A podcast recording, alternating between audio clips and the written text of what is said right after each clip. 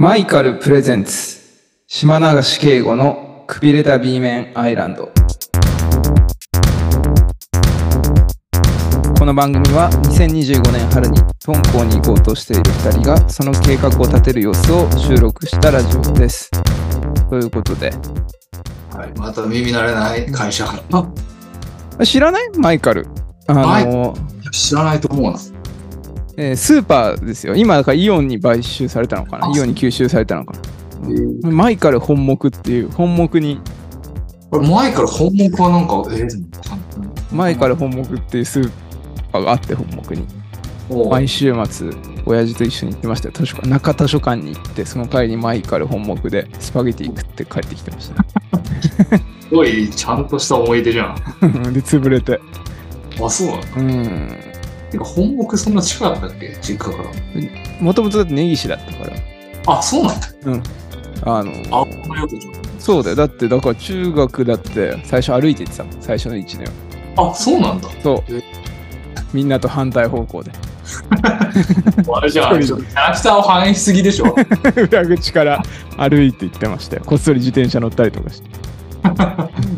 崖の下まで、滝の上の崖の下まで自転車で行って、そこから高低差が。そうだから、で中学校2年で引っ越したんだよね。あ、そうなんだ。そうだから、岡澤とは知り合えず、中学校1年の時は。ああ、いや、中学の時も知り合ってないぞ。ほとんど誰とも知り合えず。席の前後の吉尾とかとしか知り合えず。なんで教室内の全部無視されてんだよ。左が松商で、後ろが横山くんで、その後ろが吉尾で、いまだにその人間関係の中で生きてる。そんな感じの席配置っていう感じなんですけどね。まあそのうちこのラジオに出てくるかもしれないですけど。ああ、確かにね。ね、そのマイカル、いや潰れて、これ1兆6000億円ですよ、負債総額。倒産年月2001年、第5位ですね、規模としては。あ、すごい。スーパー。そう、スーパー。スーパーがそんな潰れるもんなんだね。いやー、よくな、経営してなかったんじゃないですか。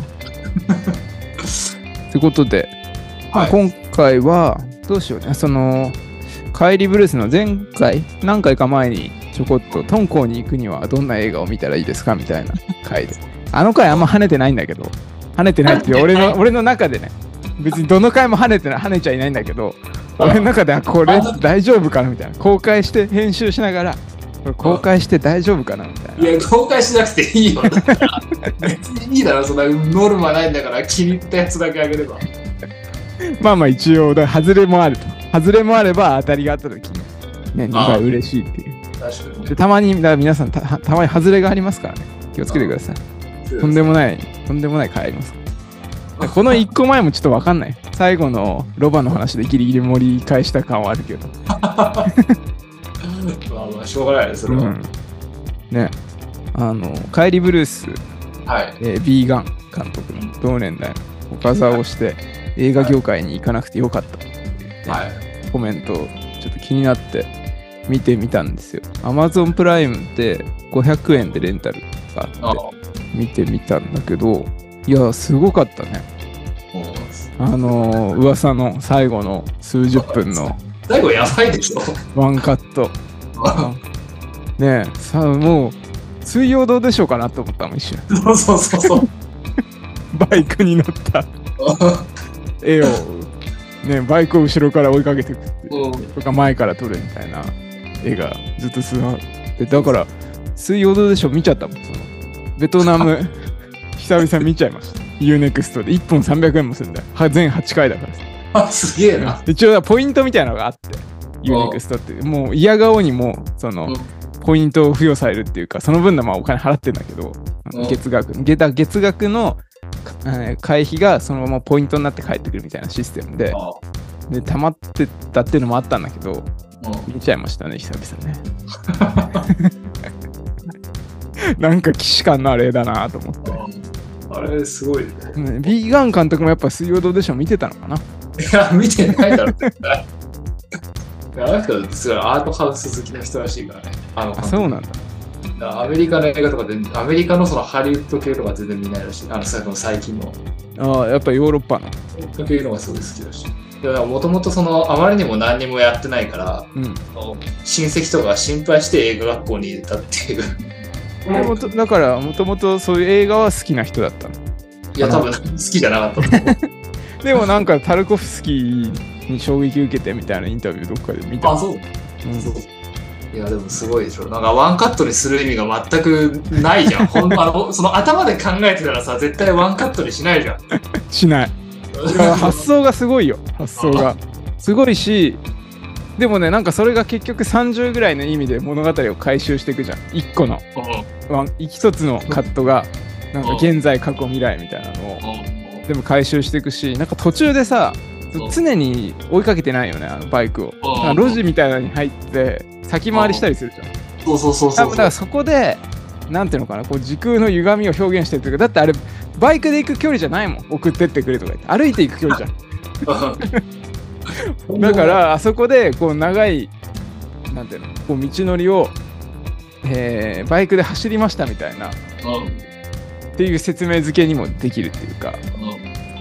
なんていうの、一応ワンカットだけどここからここワープしてますみたいな感じで、一旦カメラだけ路地に入って違う世界に入ってったみたいな感じにして、ね、だけど渡し船で行くみたいなのもさ、いや橋あるんかいって思っちゃったもんね、最後。船でしか行けないのかなと思ってたら、橋あるのかよって最後なったし。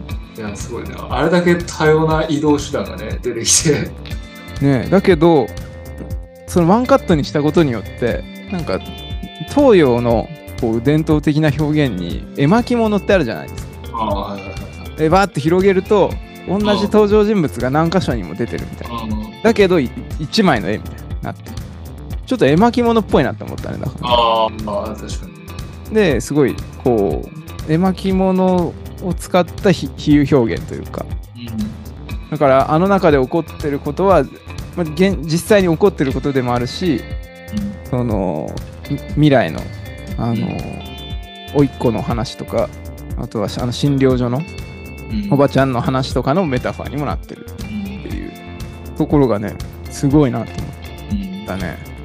ねえ、でしかも途中の歌もさ、うん、ダメダメでさ、実際歌うところね、おじさんが歌うところはすごいよね。いや、あそこで下手にするのすごいよね。本当になんでそんな思いつくんだろうと思って。あれほんとわざと下手にしてんのかな、やっぱ。いや、わかんないわかんない。そこもよくわかんないんだよね。だけど、だからワンカットが始まった序盤の方でさ、正規品が流れるじゃん。うん、あれがないとどういう歌かわかんないもんね。わかんない。あれだってちょっとね、気を抜いてたらね、もう一回 YouTube で検索しないといけないから。シャオモリーをすごいんだよな。あれ調べたんです。なんかいい歌だなと思っちゃって。すごい歌だよ。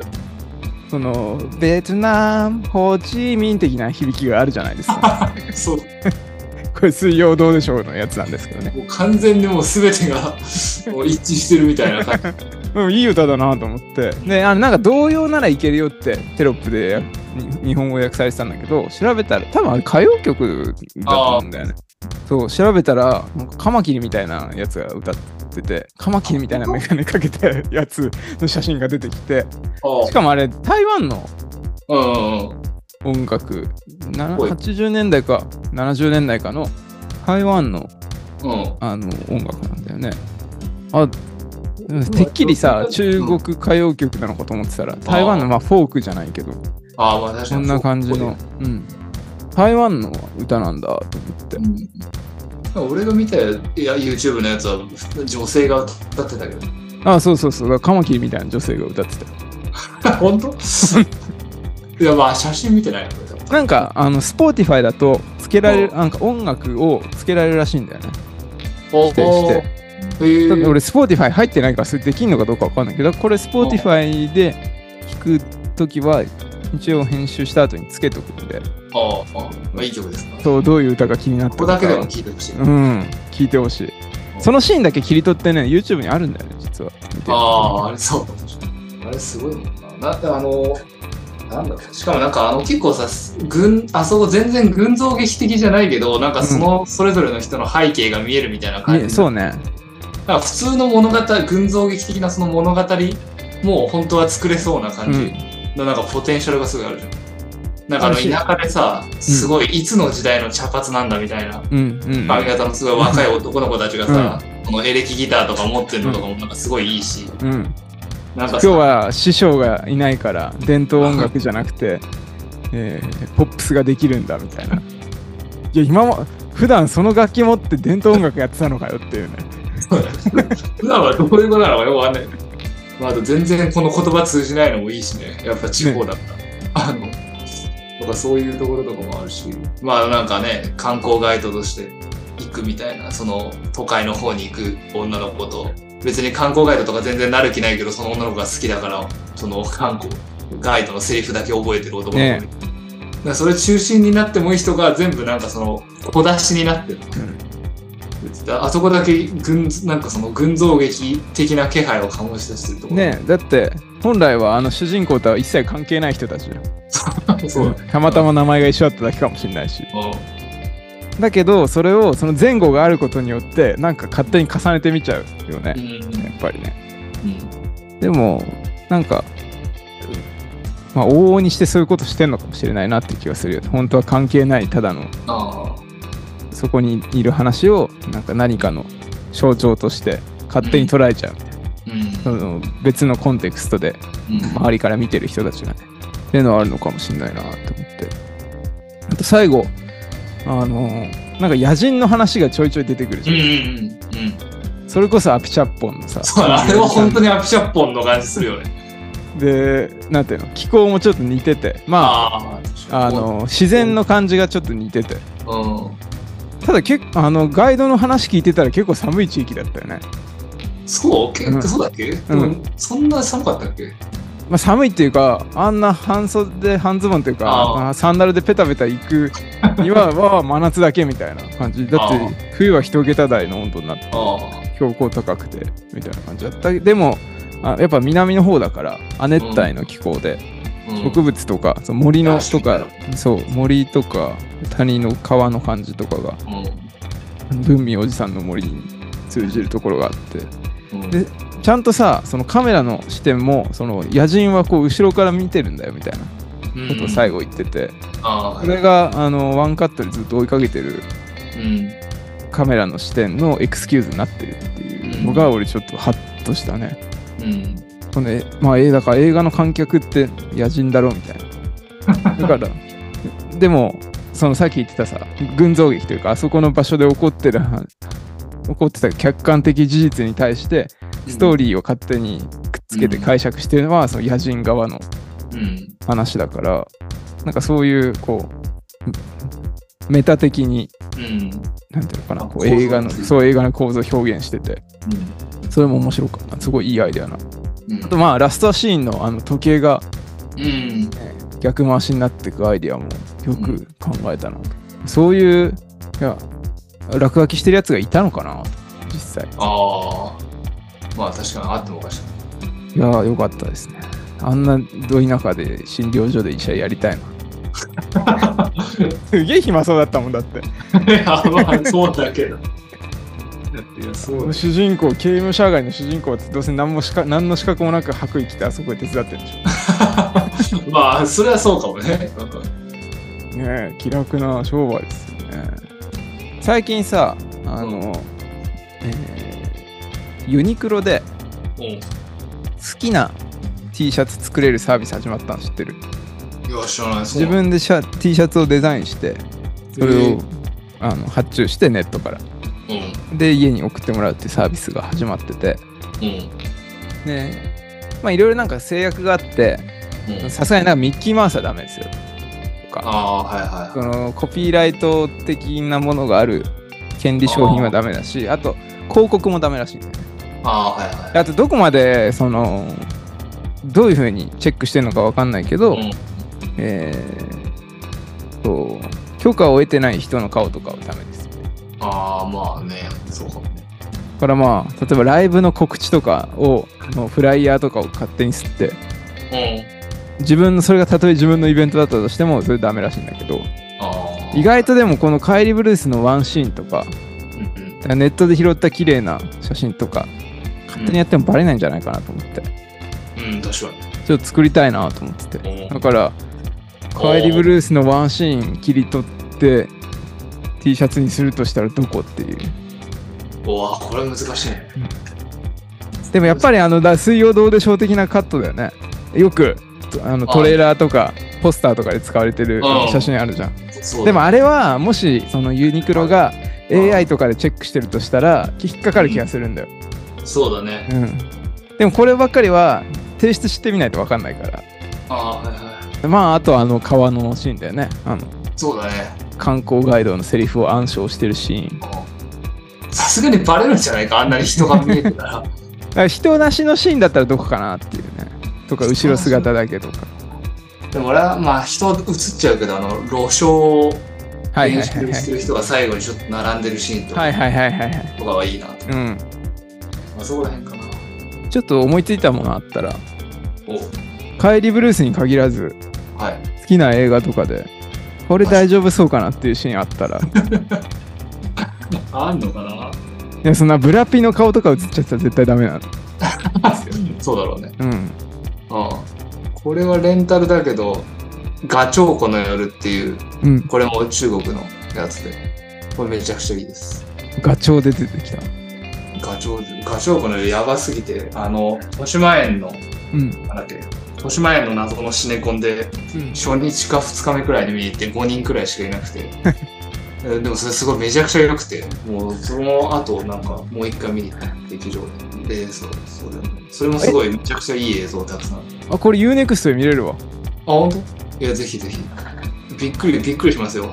本当に。今宵見てしまおうか。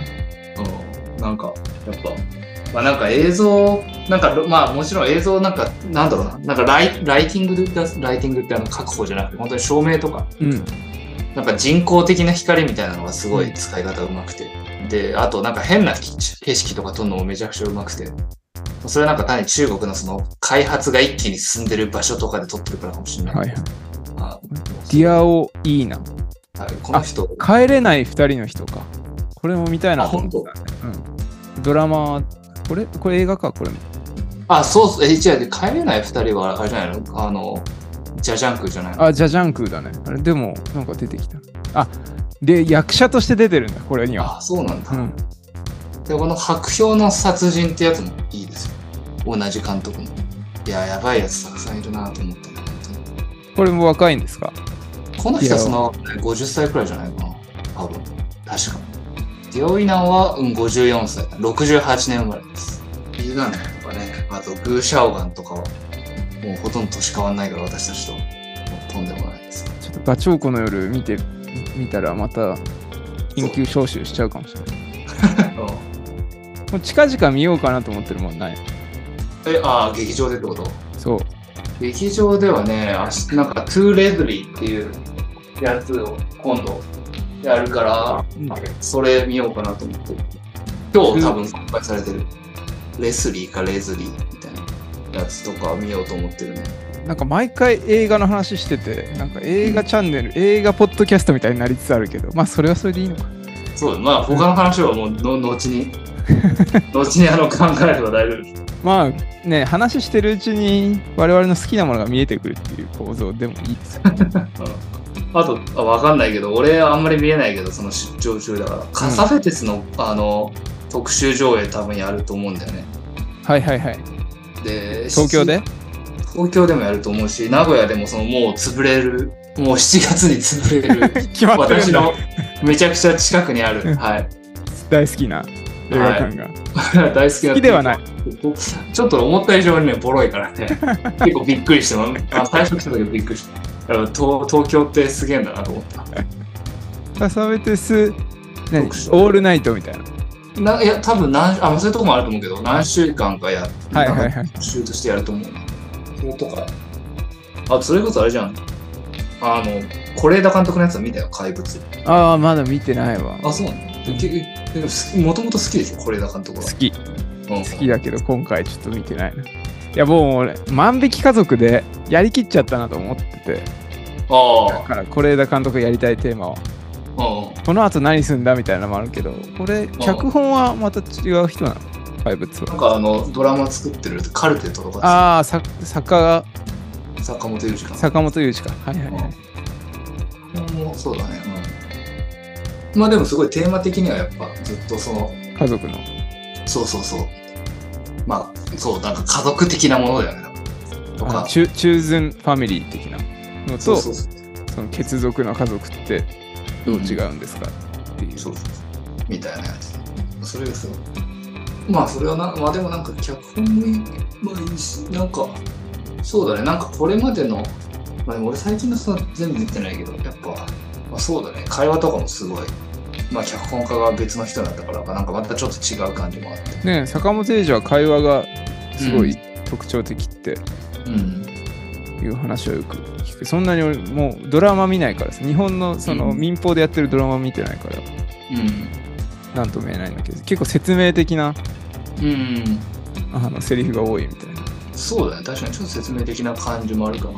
でもなんか説明的な感じのキャラみたいなのを出してるっていうか、はいはい、もうキャラクターに役割を持たせて出してるっていう。そうそうそう、なんかとか、なんか説明的にならざるを得ない場面みたいな、その弁解しなきゃいけないみたいな場面を、はいはい、結構入れることによって、なんか説明的であってもそんなに違和感ない感じがする。まあ、そこはやっぱり民放のテレビドラマで鍛えられたっていうか、民放のテレビドラマの文法というか、うん、大勢の人に見て不可解じゃないような流れを作るっていう、うんうん、まあそれもあると思うんですけど、うん、なるほどね、うん、結構その伏線的なものも、まあ伏線っていう感じじゃないんだけど、まあなんかシーン間のつながりみたいなのもあるんだけど、なんかそれはそんなにはっきり分かんなくても別に分かるようにできてるみたいなとこはすごいと思う、うん、はいはい。カサベテス特集、うん、京都でもやるな。おお、いけるよ。アップリンクで。あんまり俺カサベテス見たことないから。俺も見たことない。あれよく女しか見たことないから。し、あんまりあれで見れないんじゃないの？そうね。最近 Amazon にちょっとレンタルで入ってたけど、昔はなんかレンタルもなかった気がする。Unext どうなんだ？Unext ね、ありすぎてさ。最近はね、クストリッツァもなんかどんどん入ってくるらしいですよ。あ、そうなの？うん。クストリッツァ今見る元気ないな、多分俺。なんかある程度なんだろう、エネルギーがないと見れないけど、やっぱ集中力いるよね、うん、映画って。でも、おじさんになってきちゃったのかもしれないけどまあ、だってもうちょっと物が動いてるぐらいじゃもう全然集中できないもん物が動いてるまあそうね、うん、昔はね、あ、なんか動いてるぞって言ってねだって何物心ついた時の話してるでもアリがちょろちょろしてるのを一日中見てられたわけじゃないですか。まあそうね、かつてはね。UNEXT だとね結構あるね。あ、ほんと。壊れゆく女、フェイシーズ。ああ、それ浜口竜介がめっちゃ好きなんですよ。違ったっけ？浜口竜介あんま好きじゃないんだけど俺もこんなこと言うと、ね、浜口竜介で検索してみた人、それは絶対たどり着かないでしょ、ね、とかご本人がご本人は大丈夫でしょってなるかもしれない。お前ら映画の何が分かってるんだって俺の映画の何が分かってるんだって言ってね、私はねバンされる可能性ありますけどいや、浜口ですから絶対好き嫌い分かるんでしょ本来ね。あんなに特徴あんのにこんな万人に好かれるはずがないと思う。俺だってドライブ・マイ・カーさんまだ見てないから。あ、本当？ドライブ・マイ・カーまだ今、いや全然好きじゃないけど、まだマシの方だと思うけど、まあ俺はもうハッピーアワー見てないけど。やっぱ寝ても覚めてもで、ってなっちゃった。ああ、そう。なんだろう、なんか映像とかすごい美しいのたまに撮れると思うし、うん、なんか映像だけでなんか何起こってるか分かるのに、なんかその後説明してくるじゃん。全部を。確かにね、それがすごい不可解っていうか、ドライブ・マイ・カーもなんか途中すごいいいシーンあって、そこよくなんかツイッターとかなんかそういうネットとかのなんか海外映画アカウントみたいな、まあ日本のもやってるかもしれないけど、うん、スクショみたいなのつけて、その2人がタバコを初めてその助手席と、うん、助手席じゃないね、運転席とバックシートに1人ずつ座ってるんだけど、後ろに乗ってた人が前に来て初めて2人並んで車に乗るみたいなシーンあって、その後でなんかそのなんていうの、天窓、車のルーフからそうルーフか、そこから手出してタバコの光が、タバコの火がまあちょっとそのなんていうの、まあ夜の闇の中にちょっと浮かぶみたいな、なんかそういうすごいいいシーン、すごいいいショットあって、そこで終わってればいいんだけど、その後ね、俺の体感だと、映画館体感だと1時間20分くらいその続くのよ。まあちょっと実際はヘビの足が長い胴体よりも長いヘビの足がついてるそうなってるんですね。そう本当にとんでもないですよ。ダッシュ速があって6本ぐらいの。そういや本当にびっくりした。俺、あ、ここで終わるんだ、めちゃくちゃいいじゃんと思ったもん。これまでちょっと会話ダサかったけどめちゃくちゃいいじゃんと思ったら、もうとんでもなくその後長くてびっくりしたね。本当に衝撃を受けましたよ。本当にだ全然普段そんな映画とか見てない人が濱口竜介見ていいって言ってるのちょっとおかしいと思うんだよね。いや普通に耐えられないでしょと思うんだけど途中で絶対携帯見てる、 TikTok 見てるよね。全然そっちの方が TikTok、 むしろ TikTok の合間に見てる感じだよね。インスタの合間にそれがだから一昔前は青山真司だったと思うんですよ。もうなくなっちゃいましたけどだってあれも全然映画変わんないんだもん。そうやな、青山真司は見ちゃうけどな。でも待てども映画変わんないからさ。でさらにそれを突き詰めたのがやっぱアピチャッポンだと思うんですよね。逆に変わんないことを前提に変わると思ってんのかお前らっていう感じで突きつけてくるからね。それはもう逆に見ちゃいますよね、そこまでやってたら。そうね、かたくなにカメラ動かさないからね。確かにね、あれは何なんだろうね、本当にね。音で音楽もつけないじゃん。そうだね。もう最後誰か早く踊り出してくれる。そう最後どんな解放が待ってるんだろうみたいなね。早く広場に行って老若男女踊らせてくれる。エアロビクスをね。あれ楽しいんだ、本当気持ちいいよね。やっぱなんか自分へのご褒美みたいな感じあるから、それまでガサゴソとかさ、ピチャピチャとかさ、そういうことしかしてないからさ。そうだ、擬音しか聞こえないからね。セリフもほとんど擬音に聞こえちゃうからさ、タイ語わかんないともじょもじょ喋ってるし、みんなもう元気ないからさ。そうねえ、何の話でしたっけ。いやまあこれは最近ね、劇場で見た映画とかさ、結構あるわ UNEXT。 あ、ほんと5、6本あるんで、これにじゃあないやつを見に行こうかな。この辺を見たりとかしながらセルフカサベテス祭りをしたりして、それができる。そう、あとあれかな、アフターサン見たよ。まだやってるかな、知らないですよ。ゴマフでした。アフターサンはね、すごい悲しくて全然見る気なくなると思うけど、わざわざ悲しいの見られなくないと思うけど。ああ、これか。はい、ちょっとあ、名前忘れてたけど気になってたわ。これはね、すごいです。泣いちゃう？泣いちゃうやつ、人によっては泣いちゃうと思う。俺もなんか沈んじゃった。あいいね、そういう映画も。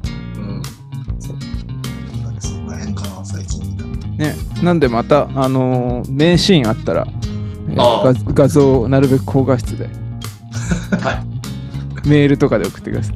そうね、頑張ります。ということで一旦切りましょうか。はい、次、ショーのよりこでいきます。はい、わかりました。はい。